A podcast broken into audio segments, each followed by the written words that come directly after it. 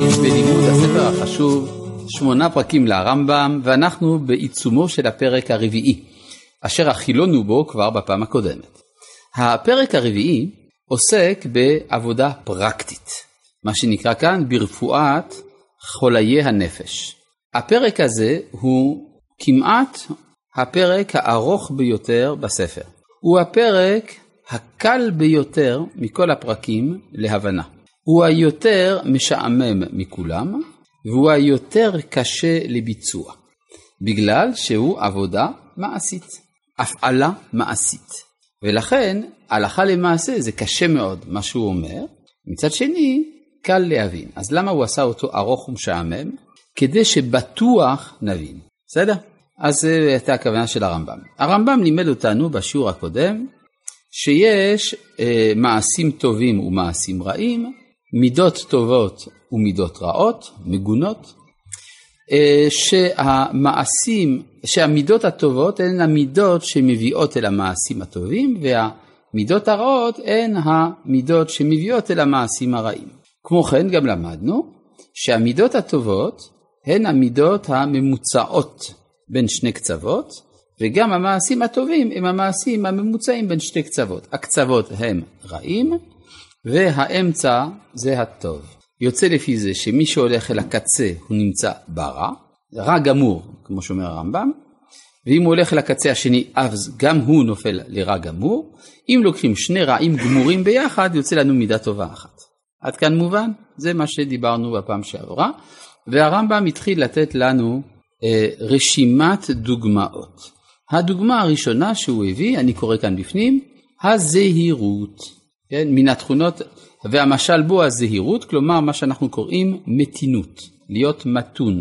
מתון מאיזו בחינה? מהבחינה של התאוות. כן, יש אדם שלא יכול להתגבר על תאוותיו, כל הזמן רודף אחרי תאווה, ויש אדם שכל הזמן פורש מן העולם, אין לו הנאות, לא כלום, שום דבר, הוא לא מרגיש בזה, זה גם כן מידה רעה. כן, זה המידה הראשונה, אני קורא כאן בפנים. הזהירות שהיא מידה ממוצעת בין רוב התאווה ובין היעדר הרגש ההנאה, הזהירות היא מפעולות הטובות ותכונת הנפש אשר תתחייב ממנה הזהירות היא מעלת המידות, אבל רוב התאווה, מה זה רוב? ריבוי, כן, ריבוי התאווה הוא הקצה הראשון והיעדר הרגש ההנאה לגמרי הוא הקצה האחרון, ושניהם רע גמור. ושתי תכונות הנפש אשר מהם מתחייב רוב התאווה והיא התכונה היתרה, והיעדר ההרגשה והיא התכונה החסרה, שתיהם יחד פחיתויות. מפחיתויות המידות. זאת הדוגמה הראשונה, מידת הזהירות, והיא ממוצעת בין ריבוי התאווה לבין היעדר הרגש ההנאה. דוגמה שנייה, אנחנו אמרנו שהרמב"ם יביא לנו רשימה ארוכה של דוגמאות. אז כאן הדוגמה השנייה. וכן הנדיבות, מה פירוש הנדיבות בעברית המודרנית? איך אומרים נדיבות בעברית מודרנית? נדיבות. כן, כלומר דווקא פה יש התאמה בין העברית המודרנית לעברית של ימי הביניים, אז אין לנו בעיה. כן, ממוצעת בין הקילוט והפיזור. פיזור הכוונה פזרנות, כן, שאדם מפזר את כל ממונו. זה הדוגמה השנייה. והגבורה, למה לא תרגמתי את המילה קילוט? למה לא הזרתי מה זה קילוט? כי זה גם בעברית מודרנית, נכון? בעברית מודרנית אומרים קילות, בסדר. והגבורה ממוצעת בין המסירה לסכנות, כלומר התמסרות לסכנות. למשל אדם אה, עובר את הכביש, אוטוסטרדה, בזמן שכל המכוניות נוסעות במהירות של 120 לפחות, והוא הולך לאיטו עם הכלבלב ולא אכפת לו. הוא רוצה לבדוק אם הם יעצרו או לא. לפעמים הן עוצרות, לפעמים לא עוצרות. נכנס לסכנה. ללא צורך, הוא יכול היה לחכות קצת. ואז היה עובר. אז זה נקרא מסירה לסכנות. ובין רוך הלבב, מה זה רכות הלבב? אה, בוא תקנה חלב במכולת. מי יודע אם אין שם קליפות בננה שאני אחליק עליהן ואני אכנס לבית חולים לחודשיים ואני אפסיד את העבודה שלי. זה מה שאתה רוצה. נשאר בבית. למה? רכות הלבב. כן? פחדנות. אגב, המידה הטובה של הגבורה זה דבר מעניין. לא תמיד מצאנו בשיח היהודי הרשמי האדרה של ערך הגבורה. כן? הרבה פעמים שומעים בשיח הדתי הרשמי אזהרות, לא טוב להסתכן, כן? יותר טוב להיזהר, וכולי וכולי.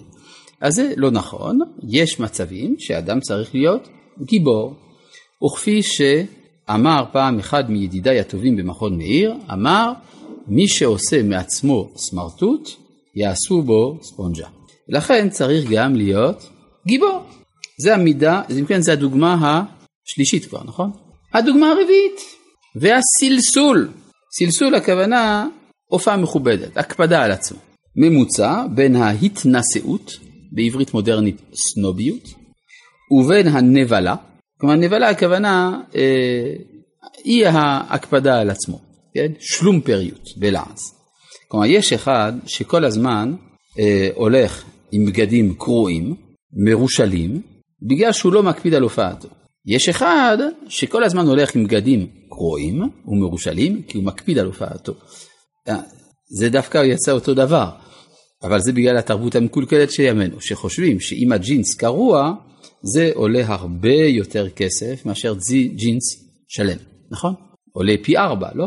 הג'ינס הקרוע, כן? זה סטייל, זה לא משנה, אז זה נקרא התנשאות ונבלה. כן? ואז מה, מה, מה יש באמצע? סלסול, שאדם צריך לכבד את עצמו, להכניס את החולצה בתוך המכנסיים ולהסתרק, כן? ותשים קצת דאודורנט, זה לא יזיק לאף אחד. כן, מה אתה אומר? כן, מסלסל בשערו זה הגזמה, כן? כלומר כדרכם של הנערים, כן? שם הוא הגזים, הוא שם לב יותר מדי לזה, כן? הוא כל הזמן אה, ג'ל יוסף הצדיק, כן? מיוחד. כן, אז זה מיוחד, זה מיותר.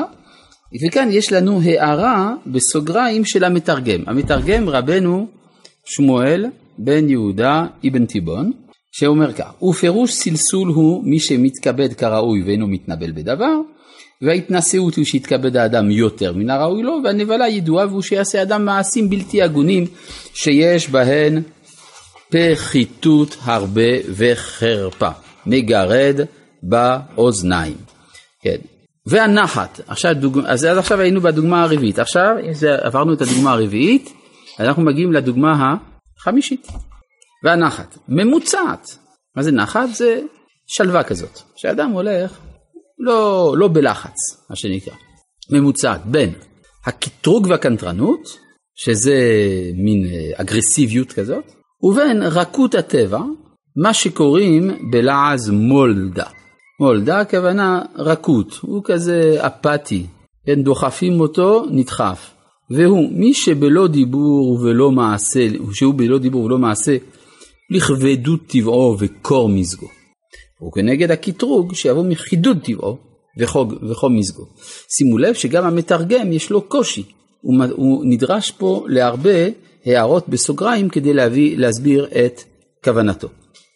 אז הייתי אומר, פה המידות האלה שנקראות מצד אחד קטרוג וקנטרנות ורקות הטבע, היינו קוראים לזה היום אגרסיביות ואפתיות.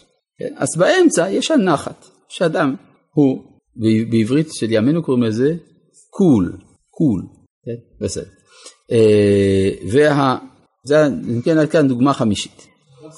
נחת, נחת זה לא אסרטיביות. לא, לא אמרתי, אבל זה כנראה לא שייך לתחום הזה. האסרטיביות זה בתחום אחר, זה, זה נמצא, זה ממוצע בין uh, הקפדנות היתרה לבין הוותרנות היתרה, ביישנות נגיד. Uh, הנחת פה זה שהכוונה שהאדם איננו נמצא במצב של לחץ, הוא במה שנקרא במתח מתון.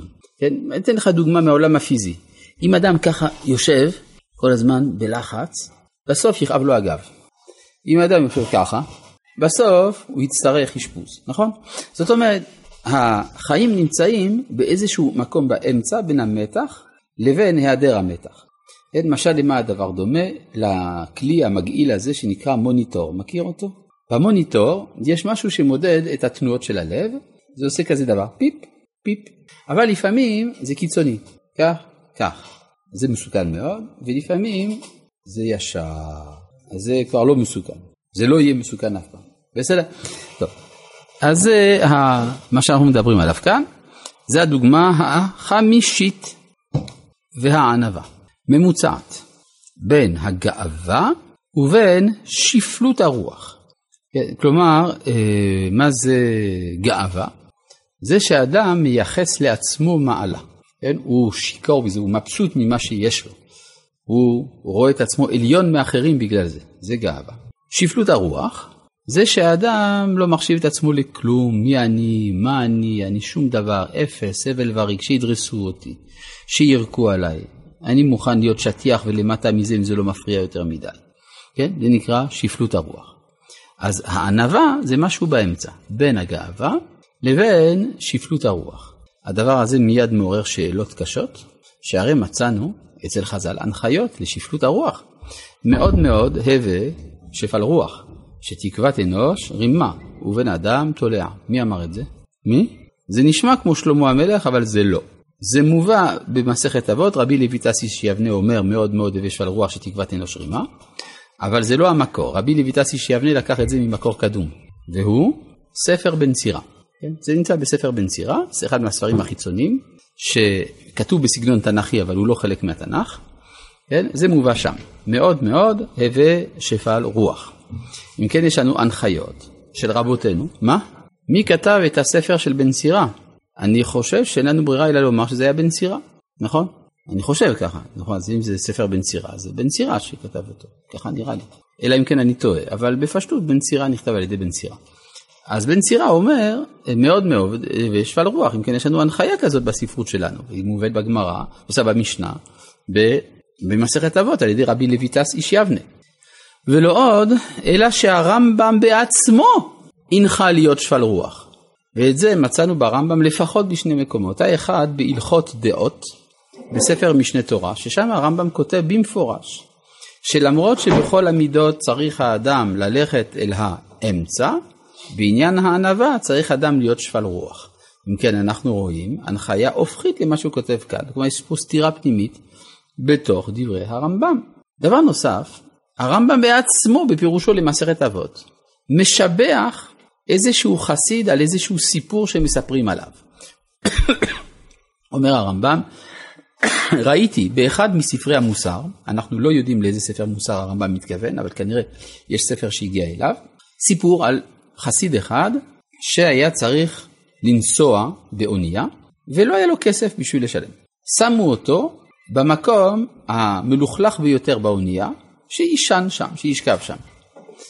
והוא היה במצב כל כך רע, כזה נראה כמו למטה מסמרטוט, סמרטוט עוד היה נראה טוב לעומתו, שאחד מן העבדים של הספינה בא וראה אותו ועשה עליו את צרכיו.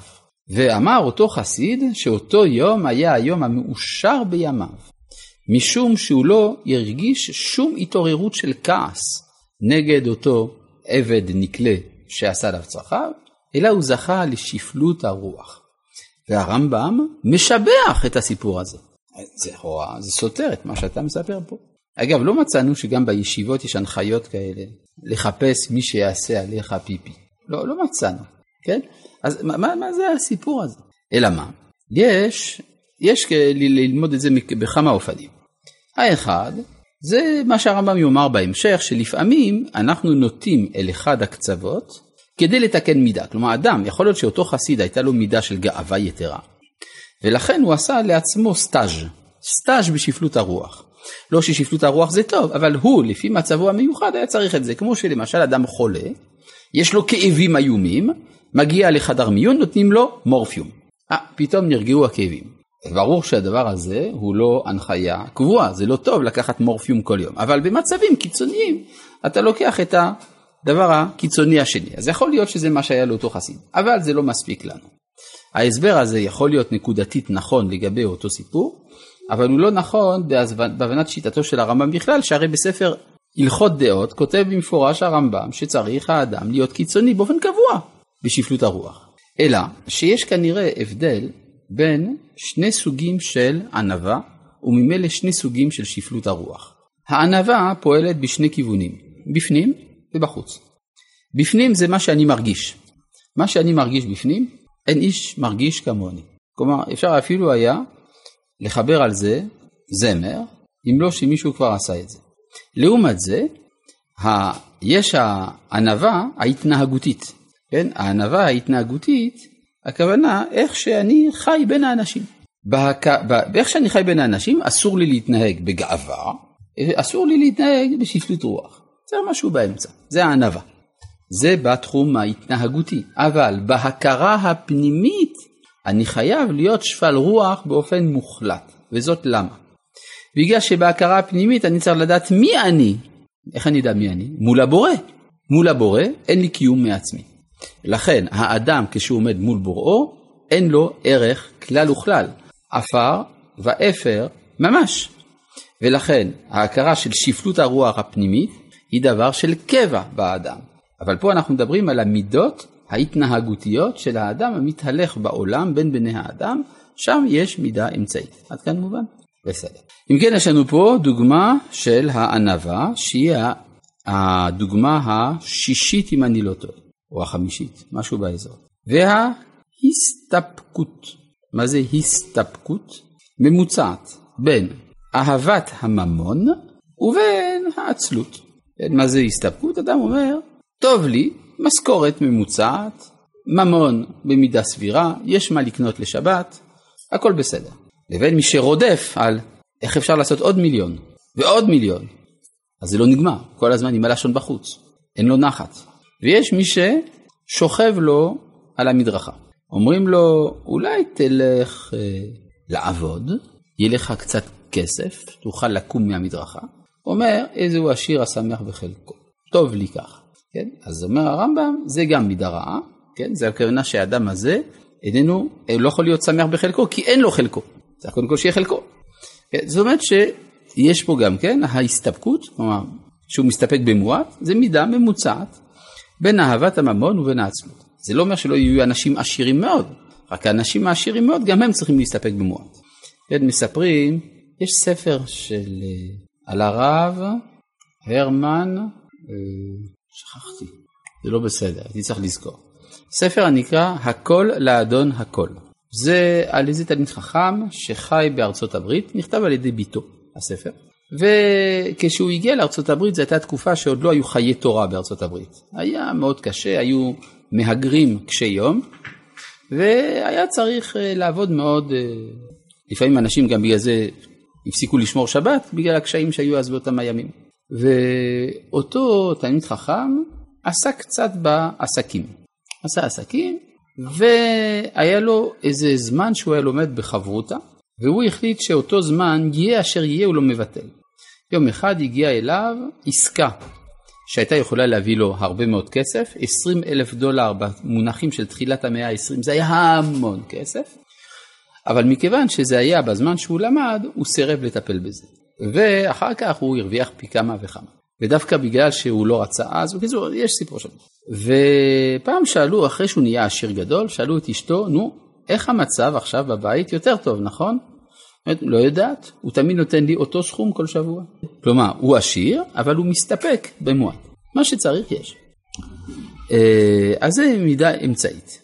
עוד דוגמה, אני כבר לא סופר, אני לא זוכר את המספרים, וטוב לב, זה השביעית עכשיו? שמינית, כן, הדוגמה השמינית וטוב לב. ממוצע בין הנבלה ויתרון טוב הלבב. שימו לב שהמילה נבלה חוזרת פה בפעם השנייה, אבל במשמעות אחרת. לפני כן נבלה הכוונה הייתה שאדם לא מכבד את עצמו, וכאן נבלה הכוונה שלא אכפת לו מאחרים. זו אותה מילה אבל עם משמעות אחרת. בכלל יש דבר כזה בעברית שיש מילים שיש להם כמה משמעויות, בסדר? למשל להתנחם. מה זה להתנחם בעברית? לקבל נחמה, שאדם היה עצוב, אבל, ועכשיו ניחמו אותו, אז הוא מתנחם, ויש במובן של מתחרט, כן? זה, זה משמעות הפוכה לגמרי, נכון? מתחרט, זה מתנחם. אה, אז גם, אה, גם חפצים זה יכול להיות ככה, למשל, המילה, אה, למשל, כוס. כוס זה גם מציין כלי קיבול לנוזלים, וגם ציפור טורפת שנמצאת בחורבות. אז גם פה המילה נבלה, יש לה שני שימושים, גם בשביל המידה הרעה של אי כבוד עצמו, גם בשביל המילה של אה, אדישות לאחרים. אז כך גם, פה הוא מסביר את זה, וטוב לב ממוצע בין הנבלה ויתרון טוב הלבב. פה עוד פעם הערה ארוכה הפעם של המתרגם. המתרגם מי זה? רבי מה? שמואל בן יהודאי בן תיבון, כן. ומפני שאין למידות האלה שם ידוע, כלומר מדויק בלשוננו, צריך לפרש ענייניהם ומה שרוצים בו הפילוסופים. לב טוב קוראים מי שכל כוונתו להיטיב לבני אדם, בגופו, ועצתו, ובממונו, ובכל יכולתו. בלתי שישיגהו נזק או ביזיון, והוא האמצעי. והנבל הוא הפך זה, והוא מי שאינו רוצה להועיל לבני אדם בדבר, אפילו במה שאין לו בו חסרון, ולא טורח ולא נזק, והוא הקצה האחרון. ויתרון טוב הלבב הוא שעושה דברים הנזכרים בלב טוב, ואפילו אם ישיגהו בזה נזק גדול, או ביזיון, או טורח רב, והפסד מרובה, והוא הקצה הראשון. למשל, אדם הולך בגשם, רואה אדם שאין לו מטריה. אומר לו, טוב, קח את המטריה שלי. אה, אבל אני רואה שגם קר לך. טוב, אז תיקח את המעיל שלי. אני רואה גם שאתה רעב. טוב, אז תיקח את הקניות שלי. ואז אותו אדם עשה מעשה של אהבת הזולת, אבל עכשיו הוא רטוב, וקר לו, ורעב. כן? כלומר, היה צריך למצוא דרך אמצעית בדבר הזה. כן. אני חוזר על שאלתך היפה. אתה שואל, האם ספר זה מכוון גם לצדיקים? כי הלא מצאנו צדיקים שהולכים בדרכים קיצוניות, נכון? א', אני רוצה, אני רוצה להגיד שני דברים. א', האם, האם ייתכן שהרמב"ם יכתוב ספר שמכוון לאנשים לא צדיקים? סתם ככה. כלומר, אני אעבוד עליכם, אתם תעשו ככה, רק יחידי סגולה יעשו אחרת. ודאי שלא. דבר נוסף, הרמב"ם בעצמו בהמשך יאמר במפורש שדבריו מכוונים לכולם. ואז הוא ישאל את השאלה היפה שלך, מה עם אותם צדיקים שעשו מעשים קיצוניים? אה? Mm. על זה הרמב"ם יענה את התשובות שלו בהמשך הפרק. כי כפי שאמרנו, הפרק הזה מבואר כל כך שאין אפילו צורך כמעט אפילו להסביר אותו, ומרוב שהוא מבואר הוא אפילו משעמם, אבל כמה קשה לקיימו, בסדר? אה, והסבלנות, כן, עוד דוגמה, ממוצע בין הכעס והיעדר הרגשת חרפה ובוז. כן, יש אנשים, כל דבר מרגיז אותו, כן? מה אתה, מה אתה עושה? מה אתה מסתכל עליי? תעצבן. יש אחד אומר, זה... יורקים עליי, לא נורא, נתנו לי מכות, לא נורא. ובוש... מה? ובוז, כן, מה הבעיה? חרפה זה בושה עמוקה. בוז זה תחושת ביזיון. כן? אה, עכשיו עוד דוגמה חדשה, ובושת פנים ממוצע בין העזות, או בעברית שלנו היום חוצפה, והביישנות. ביישנות מידה רעה. פירוש, נראה לי עוד פעם המתרגם. נראה לי מדברי רבותינו זיכרונם לברכה שהביישן הוא אצלם מי שיש לו רוב בושת, ובושת פנים הוא הממוצע. מאיפה הוא יודע את כל זה? ממאמרם לא הביישן למד, אם כן זה מידה רעה, ולא אמרו אין בוש פנים למד, ואמרו בושת פנים לגן עדן, ולא אמרו הביישן. לזה סידרתים כך. טוב, יש פה דבר מעניין, והוא שהביישנות היא מידה רעה, אבל בושת פנים מידה טובה. מה ההבדל? אני אגיד את זה כך, מי שיש לו בושת פנים, הוא נזהר שהקיום שלו לא ידחוק את הקיום של אחרים. כן, אני, מותר לי ללכת, אני לא צריך בשביל זה לדרוך על הרגליים של אחרים. ברור? זה נקרא בושת פנים. אני זהיר, אה, אני צריך להיזהר שלא, שהעולם שלי לא ידחוק החוצה עולמם של אחרים. זה נקרא בושת פנים. לעומת העז פנים שלא אכפת לו הוא מוכן לדרוס את כל העולם. אבל ביישנות זה משהו, מחלה עמוקה. זה שהאדם יש לו ספק לגבי הלגיטימיות של עצם קיומו. האם זה לגיטימי להיות אני? אולי זה לא בסדר שאני קיים. המידה הזאת, אם חושבים עליה לעומק, היא סוג של כפירה. כי זה בא להגיד לקדוש ברוך הוא, ריבונו של עולם, אתה לא בסדר שעשית אותי. לכן, האמונה האמיתית באה גם כן מתוך, ביט... בהכרח מכריחה את הביטחון העצמי. כן, זה העניין של אה, ביישנות. עכשיו, הביישנות, חז"ל אמרו, ישראל ביישנים. כי כנראה האומה הישראלית יש לה התכונה הזאת, שהיא מעמידה תמיד בספק את עצם הלגיטימיות שלה. ולכן חלק גדול מהעבודה הרוחנית שהתורה מטילה עלינו, זה להפסיק להתבייש מעצם היותנו. אומר הרמב"ם, וכן שאר המידות יצטרכו על כל פנים לשמות מונחים להם מהסכמה שיהיו העניינים מובנים. טוב, נצטרך להעיר כמה הערות על זה בפעם הבאה. שלום.